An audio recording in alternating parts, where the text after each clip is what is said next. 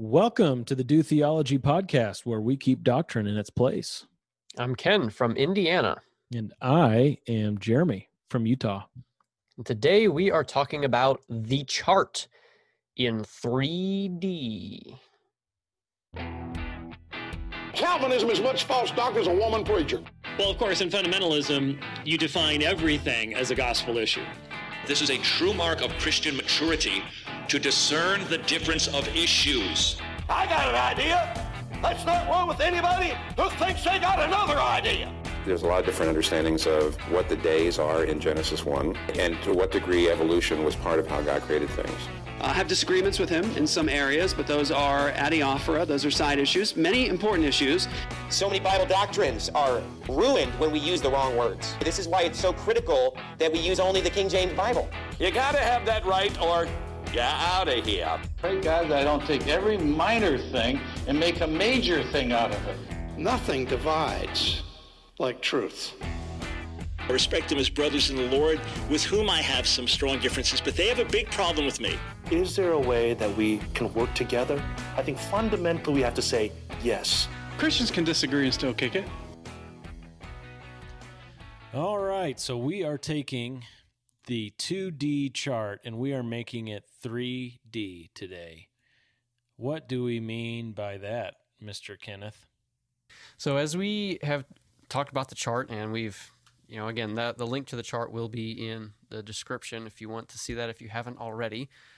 It's got those three columns, and when we talk about a 3D view of the charts, we want to understand the chart in such a way that when we are considering second tier and third tier issues in those second and third columns, we want to be looking at the chart from the first column onward. And so allowing the first column to help us and guide us and direct us as we navigate second and third column issues. Yeah, we talked about in season one when we were wrapping it up, talking about doubtful things, that third column. We talked about how those choices are going to be limited if you have the first two columns right. Um, and well, the first column right, and the second column, if you've studied that out and developed your convictions, yeah, the third column is going to be you're going to be fenced in uh, by what you can do. So, you know, a real easy one is alcohol. We have alcohol in the third column. It's a conscience issue whether you drink it or not. But if you have your biblical ethics in order, well, drunkenness is a sin. Mm-hmm. We've we see in Scripture that um, morally drunkenness is a sin. So what you do with alcohol is really limited by the world standards in that sense. And what's interesting is the last iteration of this chart I did red, yellow, green, like the stoplight. I did that on purpose. I don't know if I've ever talked about this before, but uh, the reason why it's red, yellow, green is because in the doubtful things column, that column all the way to the right, the third column, it's a place of freedom. So it's given the color green where you are free as a Christian, as your conscience allows, to experience and engage in certain things. The middle column is in yellow because this is where we need to slow down and study. This is where um, things could easily become heretical, though they could easily become conscience issues too, or they could easily fall on the side of freedom uh, of thought and freedom of belief. So it's a kind of a slowdown area, and the primary doctrine column all the way to the left is in red, meaning you, this you're locked in. You have no freedom in these doctrines if you are claiming Christianity because Christianity is defined by these terms. You can't redefine them. So that's that's the thinking behind the colors that maybe uh, better illustrates the the idea with each column. Yeah, and and as we you you gave an illustration there of the uh, how our primary doctrine can impact and limit some of the conscience issues or some of the, the, applications of some of the conscience issues there in that third column. We also talked about in a previous episode about how it's possible to hold to a, a doctrine that we would say fits in the secondary column, and it's possible to hold to that a position that fits in that secondary column while being in while the conclusion is inconsistent with some principles in the primary column. And so there's inconsistency though we still recognize this is a secondary issue. It's not of first importance. And how they arrived at that, maybe they arrived at it in such a way that, you know, in the in, they haven't thought through the implications on how it could impact those first column things. Uh, but and so as we consider that, the first column does impact the other columns. These columns are not so regimented that there's no way that the columns interact with one another. They do, mm-hmm. and so that's that's a big part of what we're going to be talking about today. Yeah. So so making this all 3D, if you um, instead of looking at the chart square on like I am right now, if say it was printed out, you turned it on its side, and you could see it from that angle, this is what makes it 3D. Isn't that really creative, listener? Uh, and you could see it from the side, and you start with that first column and you look to view the last column through the lens of the first column. You'll see, um, let's take, for example, uh, biblical ethics is such a, a wide. Um, a wide one. It's easy to do. We'll take commitment to the local church. We have commitment to the local church in the first column. Okay. So now you're looking at the at the chart from the side through the lens of commitment to the local church. Now, what happens within that commitment is not only does you rec- do you recognize the local church exists, not only do you attend one, but you're also in submission to church leadership. And now, as you look through the other two columns, it, there's going to be a great effect uh, on the doctrines within based on your commitment to the local church. Your local church might take a stand on certain secondary doctrines that won't necessarily limit you individually, but will limit your ministry. If you're a teacher at that church and you perhaps disagree with the church's official stance on something, uh, you're asked to not teach against it in many situations, and you're limited in your ministry because of that primary issue.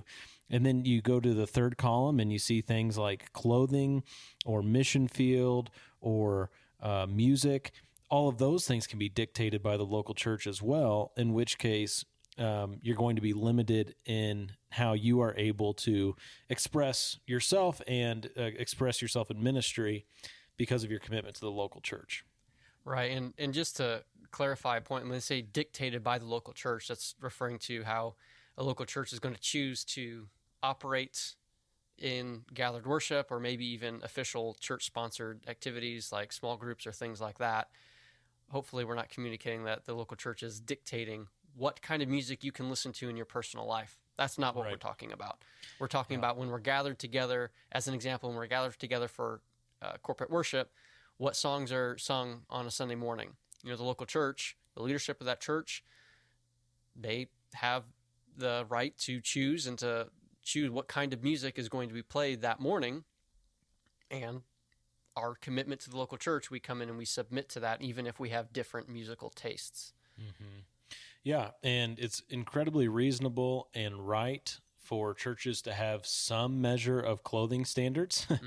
so, yeah. uh, for example, uh, there are churches out there where if you're not wearing a suit and tie as a man or a full length dress as a woman, you're going to feel out of place because that's like their standard. And that is in many cases unreasonable. I can imagine some very rare instances in which case that might be reasonable, but it's unreasonable today in most situations. However, it would be equally unreasonable for a church to say there's no standard whatsoever. Anybody can be as scantily clad as they want and show as much skin as they want. It's all good. here we are in summertime, and if you had a church near the beach and was like, hey, come on in with whatever you were wearing down at the beach and let's all sit next to each other and look at each other. Yikes. Uh, that's probably not the best idea. Um, and yet, do you have freedom? Do you have personal freedom to wear a bikini at the beach? Yes. Should you have personal freedom to wear a bikini into church on a Sunday morning? Probably not, especially if you're a guy. Too far. Amen. that is something we can all agree on. yeah. Yeah. So so what happens then is because of your commitment to the local church, you're at least in on Sunday morning, you're going to be locked in a little bit as far as what your freedoms are. Uh, but that expands to all of life, especially when we do consider biblical ethics and mm-hmm. what the Bible says as a whole about certain issues. It's, it dictates more to us than just Sunday morning or Wednesday night, those times that we all gather together. If you have a biblical definition of sin and its effects, you are going to limit yourself in areas of living uh, that in ways that honor God because you recognize that there are just certain things that are unrighteous and unholy and you want to imitate your savior. Yes. Any other thoughts on that going from looking from primary going the other that direction? Um, no, I uh, to me, I think that's a good spot to transition into the concept of of how things slide uh, up or down in the chart. Yeah. Yeah, and it, and the most common is when something that is a conscience issue turns into a sin issue. Mhm. That I think that happens more commonly, though they both happen pretty pretty. Right. Uh, we, we experience both pretty regularly. And like we just you used alcohol earlier as an example of that, where yes, you have the freedom to consume alcohol, and that slides to a first column issue the second you get drunk. You know, Right. so we have to we have to watch that. We have to be careful. And that's a pretty clear cut one. I mean, we even have breathalyzers that tell us the blood alcohol content, so we can even bring in statistics on something like that to make a more informed decision. Where it gets really difficult is when it seems like the line is so blurry. Um, you know, for instance, you there's all kinds of music out there. You can listen to all sorts of music and you can listen to music that has a reference to to sin um, and enjoying sin. Maybe there's a line in the song that talks about some sort of sin and enjoying it. Sexual morality would be a really popular one. Uh, but the rest of the song doesn't. The art that artist doesn't really talk about that very much. It's just the one song, and most people are going to be fine with that. There's some people whose consciences will be like, I can't listen to that song. I can't listen to that person anymore. Okay, now what if you've got two references in that same song? What if you have multiple references in that song and in other songs? What if the general nature of that person's music tends to be uh, speaking t- about issues and taking pleasure in issues that are sinful? Where's the line on when it becomes immoral to actually listen to that music and find entertainment or quote unquote encouragement in that music? That's a tough one. That is an extremely tough one. But we know that at some point it crosses a line. It has to. Yeah. I mean, you can I mean if you just keep following that line of logic, okay, then you go to that person's concert and then you start, you know, singing that person's songs and you're you're playing it for other people. You know, all this other stuff you got where's the line on all that when it's okay? And uh, a few years ago, I'm actually kind of surprised to find out that this was 3 3 years ago, uh, August of 2017. Kevin DeYoung wrote an article for the Gospel Coalition about watching Game of Thrones. Do you remember that when this came out, Ken? I do remember it. Uh, it's I don't recall the substance of the article at all. Well, he starts off by basically saying, "Look, I haven't seen it. I haven't seen one moment of this show. I hardly know anything about it. Uh, it's full of compelling characters. It has a an engrossing story, excellent acting, writing, aesthetics, all of that." And then he says, "But isn't it also full of sex? Like lots and lots of incredibly graphic sex?" I did a Google search for quote Game of Thrones sex, which seems like a really terrible thing to Google search, and found headlines. I avoided images and read only headlines. I found headlines about sex scenes you can't unsee and the best sex scenes of the series and why Game of Thrones is so committed to nudity and explicit, sometimes violent sex.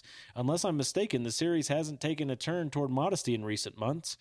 It seems to me sensuality of a very graphic nature is a major part of the series, and still a good number of conservative Christians treat the series as must see TV. Yeah, and uh, couple that. Okay, so that's that's Kevin DeYoung's assessment, right? You bring in. I don't know if you're aware that one of the. I don't know if it was a director or if it was just somebody on set that is just part of part of the creation of the show, or I don't know exactly what his role is, but he's got a pretty influential role, and he is quoted as saying, "My job, I represent the pervert in the audience." And so my job is to identify scenes that ought to have nudity in it. Ah. Wow. How would you feel if you found out you were qualified for that job? We're looking for a guy to play audience pervert, and we think Yeah. you're qualified. yeah. it's So okay. The, so the question becomes: When is it actually immoral to engage in something like that and then take pleasure in that? I think all Christians would agree, and if not, all Christians should agree that pornography is sinful. Yes. When does a TV show become pornography? Not a not a clear cut answer on yeah, that one. it's not no. But we have to recognize at least the the concept that it can become that that it Mhm. can become immoral. That just because it's entertainment or art, that doesn't mean it gets a free pass. We don't do that with pornography. That's made for that specific purpose. We shouldn't do that for other things, even though their primary purpose might be something different. We still have to hold them to that standard.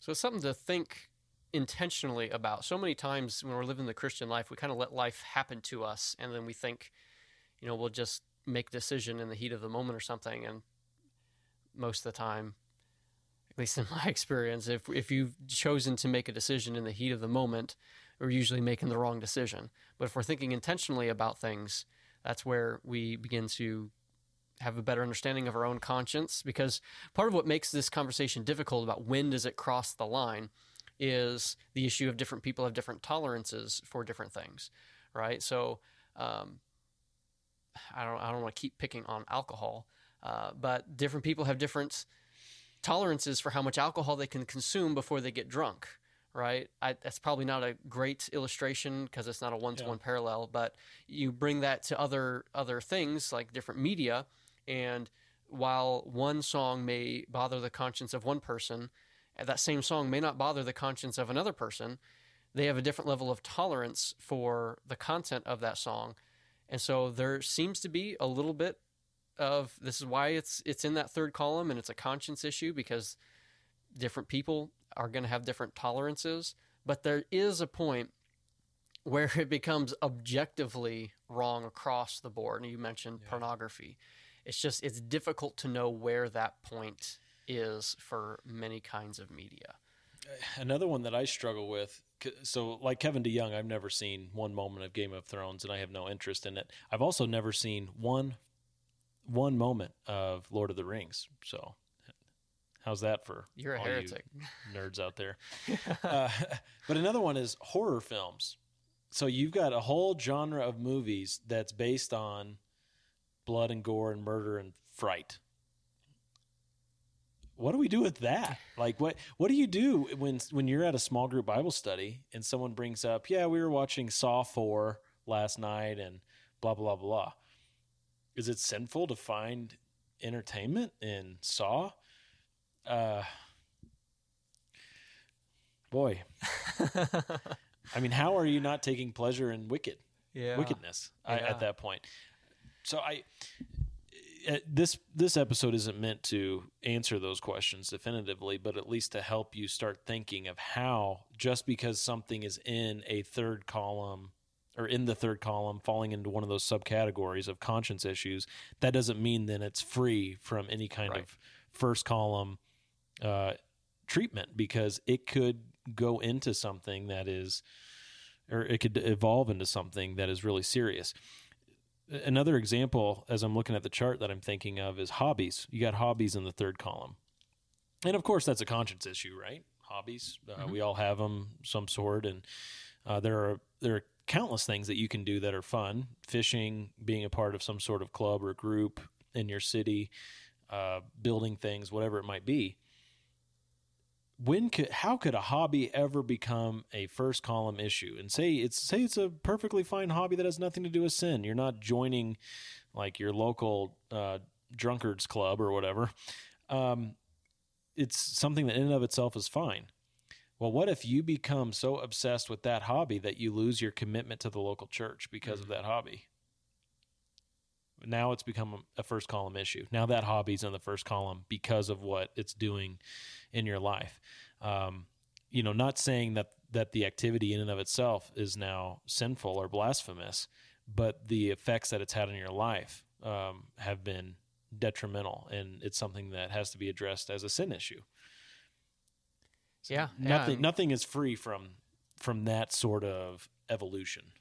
Yes, and and But then, even with that, we uh, at what point can we say this hobby is now impacting my commitment to the local church?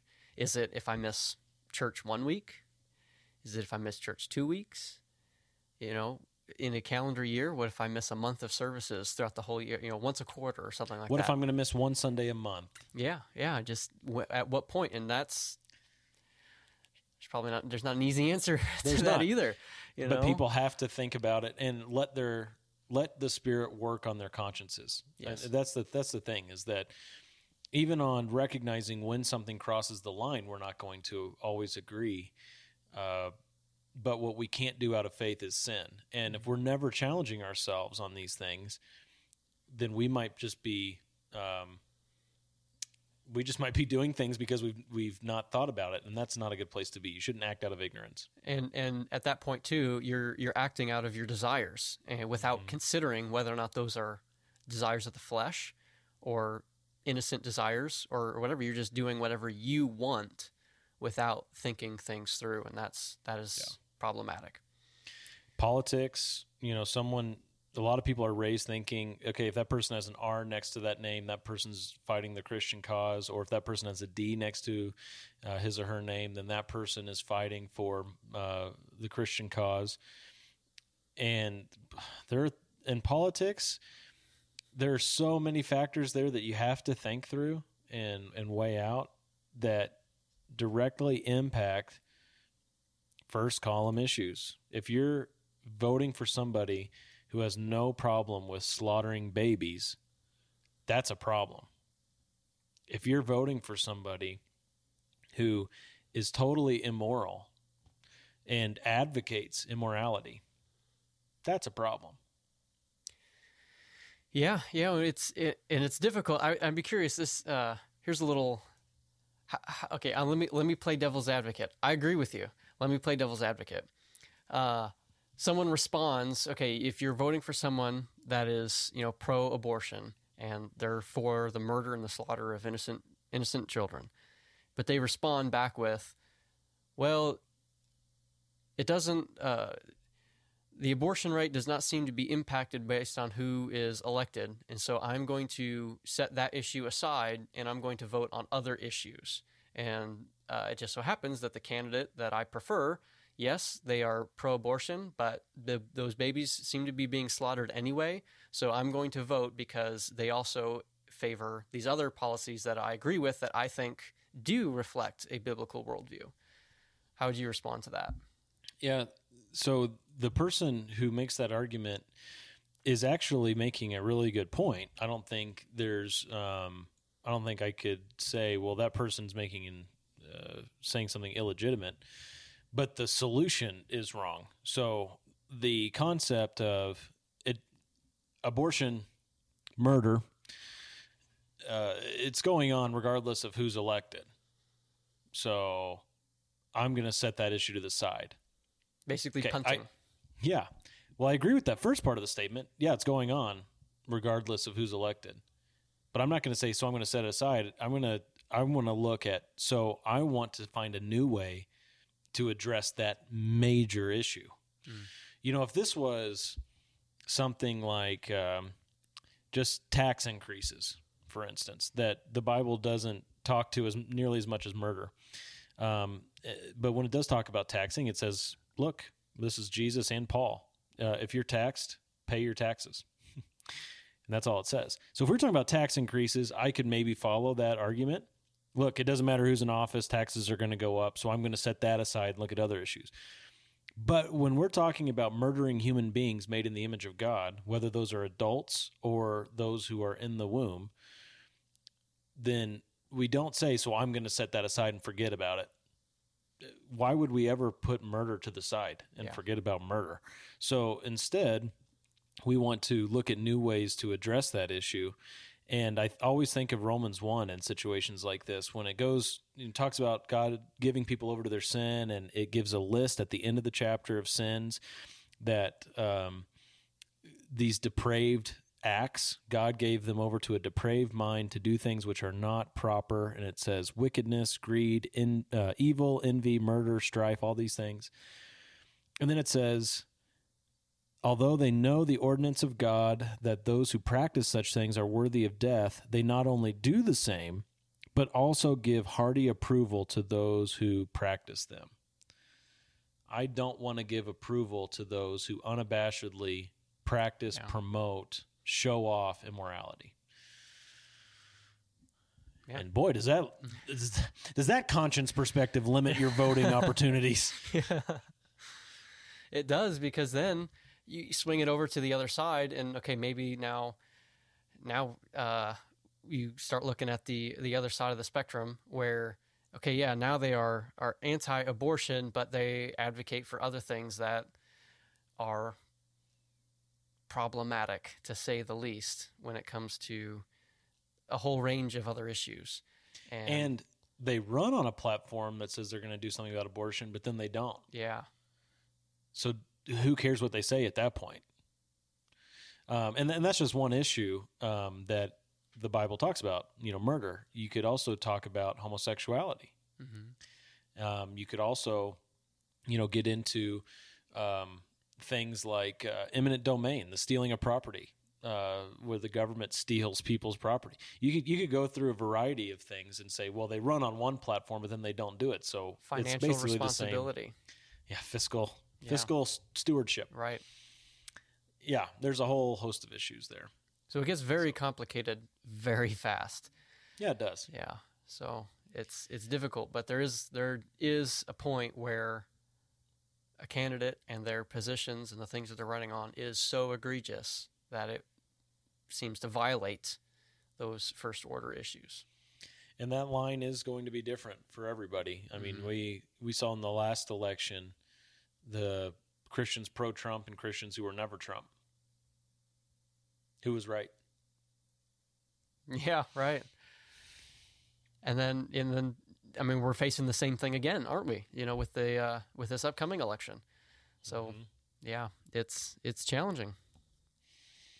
incredibly challenging and and we will never make the best decisions when we're thinking pragmatically Mm-hmm. so if we if we consider these things from a perspective of i want to be consistent with my convictions we're going to be so limited we can open the door and feel better if we're thinking pragmatically. We have more options that way, and we can justify our actions because of this, because of that. But pragmatism is a detriment to the church. Mm-hmm. We have to be consistent with our convictions, and that will cost us something. Yeah. I think the only other thing I think I have on this portion of this conversation, you know, when it comes to these conscience issues, you know, we talk about how there seems to be this almost like a sliding scale for different people of what their tolerances are, of where, you know, their consciences would start to be bothered by something. And I want to be very clear whatever that line is for an individual person, the second you cross that, it be, has become a first column issue and it has become sinful because as Romans Paul wrote in Romans it makes it very very clear whatever is not of faith is sin. So if you're not sure where the line is and if you're not sure that you're not crossing that line but because you're not sure you're using that lack of confidence in that decision as justification to go forward with it, you're sinning you are in sin. So you need to take a step back and and and think clearly about these things and and think through the biblical lenses. Yeah, the two ditches really on this are one, ignorance of uh, ignorance of what Scripture says, and the other ditch is rejection of what your conscience says. Yeah. So, uh, taking something like giving, we've got finances and personal giving and stuff on there. Uh, so, tithe, is a word that all American Christians know, and perhaps you you're living your Christian life and you've heard Christians should tithe, and you've also heard ah, tithing's for the Old Testament, it's not for us today, and you just kind of landed in this spot where you're just like ah, I'll just give a little here and there when I'm able, and that's how you live your life. And I would venture to guess the vast majority of American Christians are in that camp. If you are, if you have an ignorance of what the Bible says about giving to your local church, and it says a lot, um, principles found in the Old Testament and explicit commands found in the New Testament. If you are ignoring what the Bible says by not doing your own study to hear from God about that issue, that's a ditch to fall in where you are in the wrong. If you have studied and then your conscience is informed and you have a uh, your conscience says, look, 10%, 8%, 12%, whatever it might be, and that's your conviction, but you say, uh, um, I'm I I can't you know I'm I'm not gonna I'm not gonna do that. Uh, you know I I feel I feel this pull to do this or to do that that this is right but you know I'm not going to. Maybe you reject giving to your church altogether. This would be a really clear cut case. And uh, you reject your conscience and reject what scripture says now now you're in a place uh, where you're in a, in a ditch also. So mm. what you need to do is study scripture on these issues hear um, you know what it is that god's doing in your heart and then live in step with those things. Yeah. yes. So we spent uh, the majority of this conversation talking about issues in that third column. But i want to hit on just a couple of things in the second column and try to think through how things could slide um, into primary uh, or um, actually there's probably not much that could slide down into um, into the doubtful things column but so in the in the second column these a lot of what's in the second column are uh, either matters of, of practice within the local church or they are matters of, of a theological position on particular things and i'm going to just take for instance something like the age of the earth. We have the age of the earth hmm. and the second column and we have identified that as a it's a it's not of primary importance it's not of first importance because scripture doesn't say that if you do not hold to a literal 6000 year creation as uh, uh, spoken of in genesis you 1, just gave ken ham a charlie horse somewhere. He yeah, was just walking on a sidewalk enjoying his life and then because he said that it just ah sharp pain but but he, listen to where I'm going now. you probably know where I'm going. So there's we we say that this is a second a secondary issue. It's a second column issue. However, we would make the argument that placing this issue in the second column is it can be a I don't know if a slippery slope is the right word. It can be a, a trip up in the in the primary column when we begin to talk about biblical inerrancy and authority. Is does what the Bible say is that true, and is it an accurate account of history? And so when Genesis one speaks of God creating the world in, in six days, and and it's not you know we're not doing the whole day age theory we're not doing the gap theory or anything like that. God created the world in six days. If we if we believe in in biblical inerrancy how is that going to impact what we believe about the age of the earth? And our argument would be well that's going to lead to you know a, an understanding of the earth as being about roughly 6000 years old well, and let's let's face it, on that particular issue, and we don't obviously want to stay on one particular issue for this episode. Maybe we will in a future episode. But on this issue, the reason why someone believes in an old Earth, as defined by old Earth uh, theology, the way that that person gets there is science informs his hermeneutic. Right. If it weren't for modern science and what's coming out in modern science, they would have no reason to interpret the scriptures that way and and they wouldn't. It's truth. It would. So science set makes their claims. They come out. They have their arguments, and that says, okay, well then that must these words in Genesis then must have a metaphorical aspect, or they might not have a plain meaning. It might be a, a poetic thing where we shouldn't interpret it literally, but instead receive it as poetry and allow science to interpret those verses for us. Which, my goodness, that's a scary thing to say and um, and so that's well, that's what's going on there. Now, what you're saying is, where do you draw the line with science interpreting scripture for you? Essentially, yeah.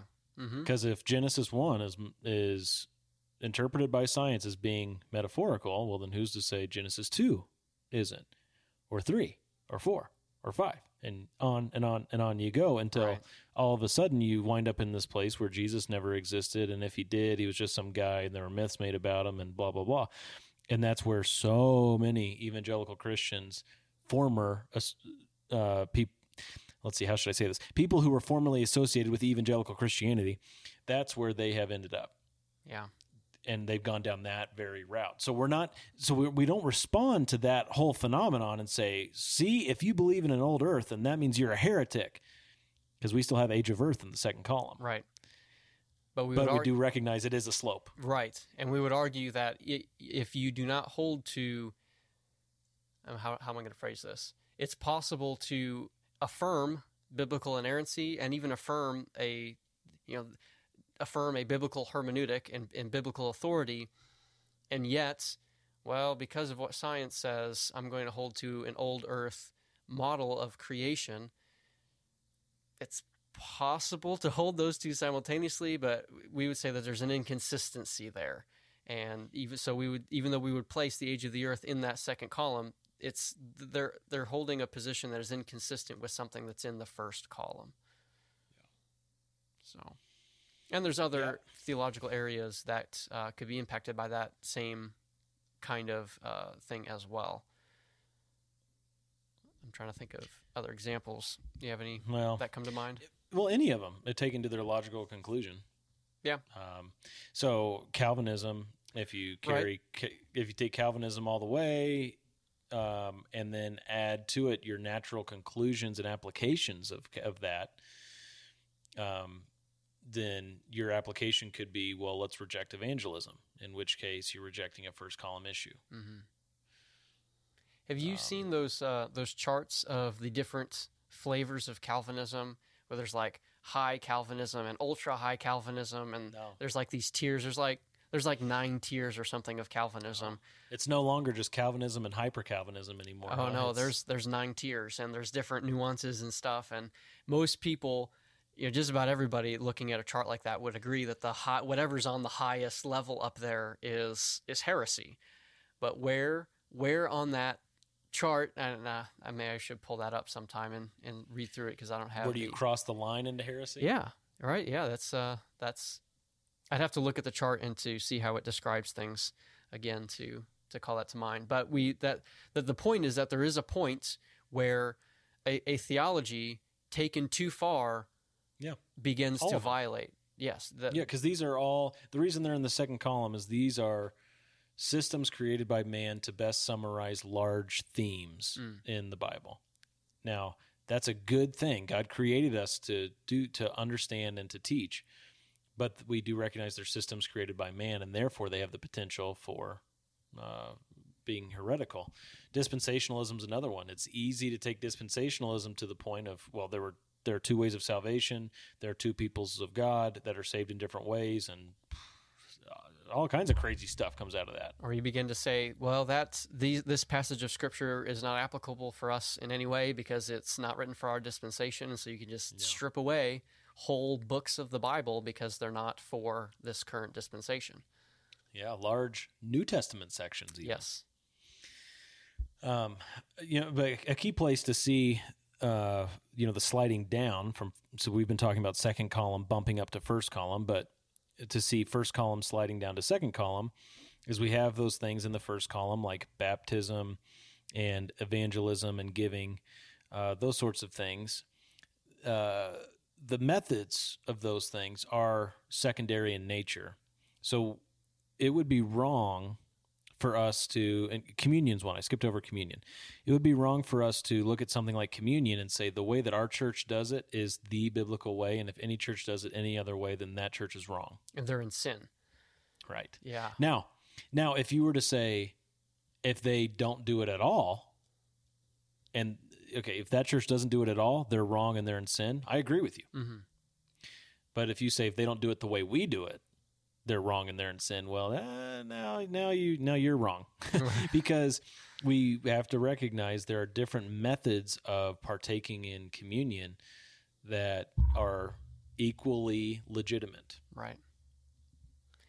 And that's something that we're we're going to do a whole episode on this season about the legitimacy stuff. Right. Um, that's people have had had questions for me about that.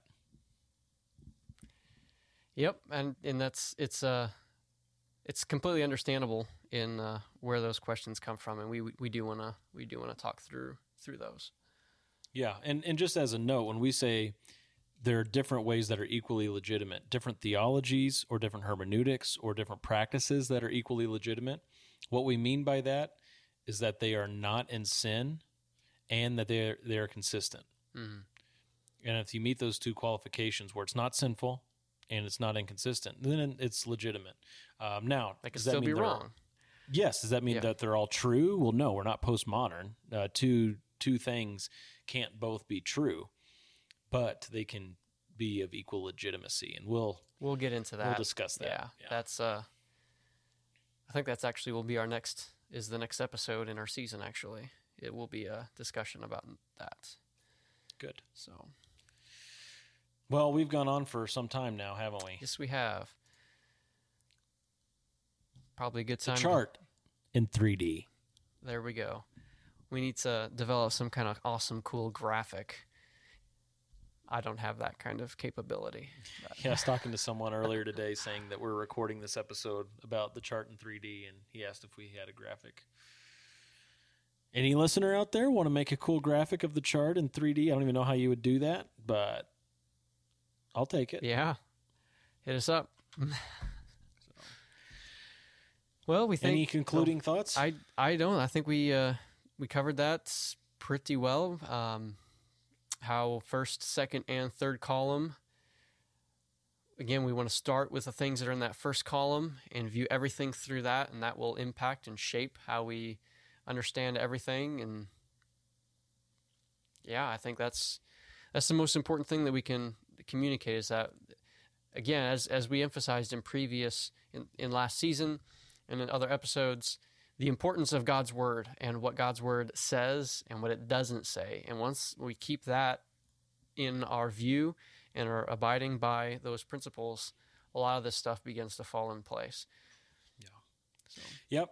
And uh, for those of you who um, have, you know, joined in on our podcast community, listening to this, maybe just recently because of the Tim Challies interview, if you've listened all the way to the end, we can let you know that the next episode is going to be our interview with Josh Buice, the founder of the G3 conference and the G3 uh, Ministry Network. We're going to have a conversation with him next week.